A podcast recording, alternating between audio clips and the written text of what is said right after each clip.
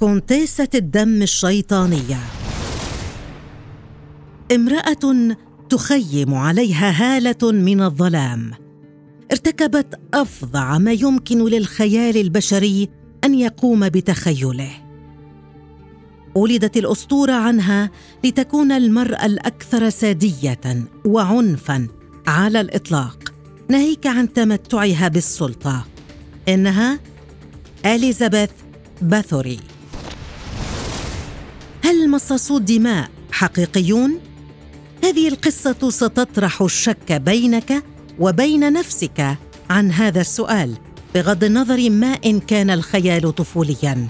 ولعل ما يميز هذه الكائنات غير الموجودة هو حبها وتعطشها الدائم للدماء. وهذا كان من أكثر ما يميز إليزابيث باثوري التي يقال إنها قتلت ما يزيد عن 650 امرأة بهدف شرب دمائهن وحتى الاستحمام به للحفاظ على نضارتها تخيلوا هذا. عائلة مرموقة ومميزة حيث كان ابن عمها رئيسا لوزراء المجر عام 1560 للميلاد. ولهذه العائلة تاريخ حافل بالافتنان بالعلوم الباطنية والسحر الأسود. وعليه كانت كونتيسة الدم تلك تمتلك البيئة النفسية الحاضنة لما ستفعله في المستقبل.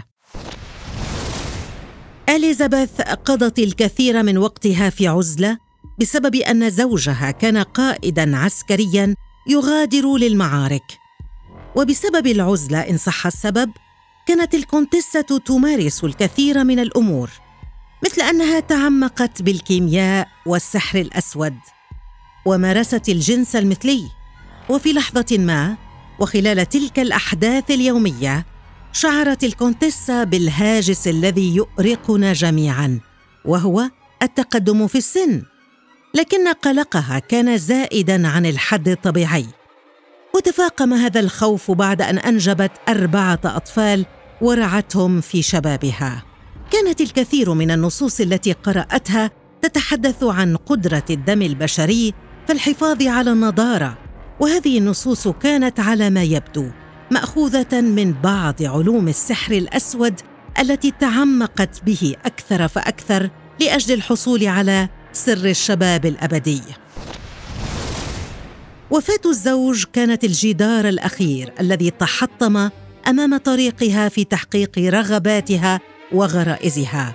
فعزلت نفسها في القلعة وتغيرت حياتها للأبد في عمر الأربعين عاماً. بدأت الكونتسة الدموية بالسفر بحثاً عن الضحايا فكانت تستدرج الفتيات عن طريق إغرائهن بالعمل في القلعة مستغلة بذلك الأوضاع الاقتصادية الصعبة. فكان الكثير من الفتيات يوافقن بسهولة وعادة ما كانت الكونتسة تنتقي الفتيات الصغار العذارى. بعد هذه العملية أي الاستدراج أو الاختطاف كانت تؤخذ الفتيات الجديدات للقلعة وعند وصولهن كان يتم خلع ملابسهن وتخديرهن وتقييدهن ثم كانت الكونتسة شخصيا تقوم بطعنهن بأدوات حادة لتحصل على الدم بهدف ملء حوض استحمامها. ولهذا كانت تضحي ببعض الفتيات. ونقول بعض الفتيات لأن الأخريات اللاتي يتمتعن بنضارة وجمال كانت تحبسهن لسنوات عديدة وكانت تحاول الحفاظ على حياتهن بهدف أخذ الدماء منهن على دفعات دون أن يمتن وكانت تشربه بكل بساطة. انتشرت الأخبار عن اختفاء الفتيات ووصلت للقرى المجاورة. حتى وصل الخبر إلى مسامع الملك ماتياس الثاني ملك المجر. الذي بدوره أصدر امرا للجنود للتحقق من ذلك الأمر.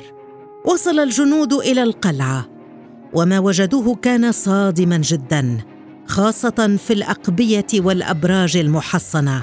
وجدوا أدوات تعذيب متطورة من بينها العذراء الحديدية وهي تابوت مبطن بالكثير من المسامير التي تخترق جسد الضحية إذا ما تم إغلاقها. وعدد كبير من الجثث للفتيات اللاتي وجدن عاريات وعليهن الكثير من الجروح. على الفور تم إلقاء القبض على الكونتيسا وعلى أتباعها. وتم إعدام النساء حرقا وهن أحياء. لكن بسبب الخلفية النبيلة للكونتيسا تم حبسها في غرفة دون نوافذ ولم تتلقى الطعام سوى من صدع في الحائط. بقيت على هذه الحال مدة ثلاث سنوات وماتت عام 1614 عن عمر الأربعة والخمسين عاماً. تخيل أن هذا حقيقي. البعض يقول إنها أسطورة من عصور الجهل الأوروبية. ويقال إن الملك نفسه كان يريد ممتلكاتها فاخترع تلك القصة. ويقال إنه بالفعل كانت شريرة لهذه الدرجة. وإلى اليوم لا أحد يعلم.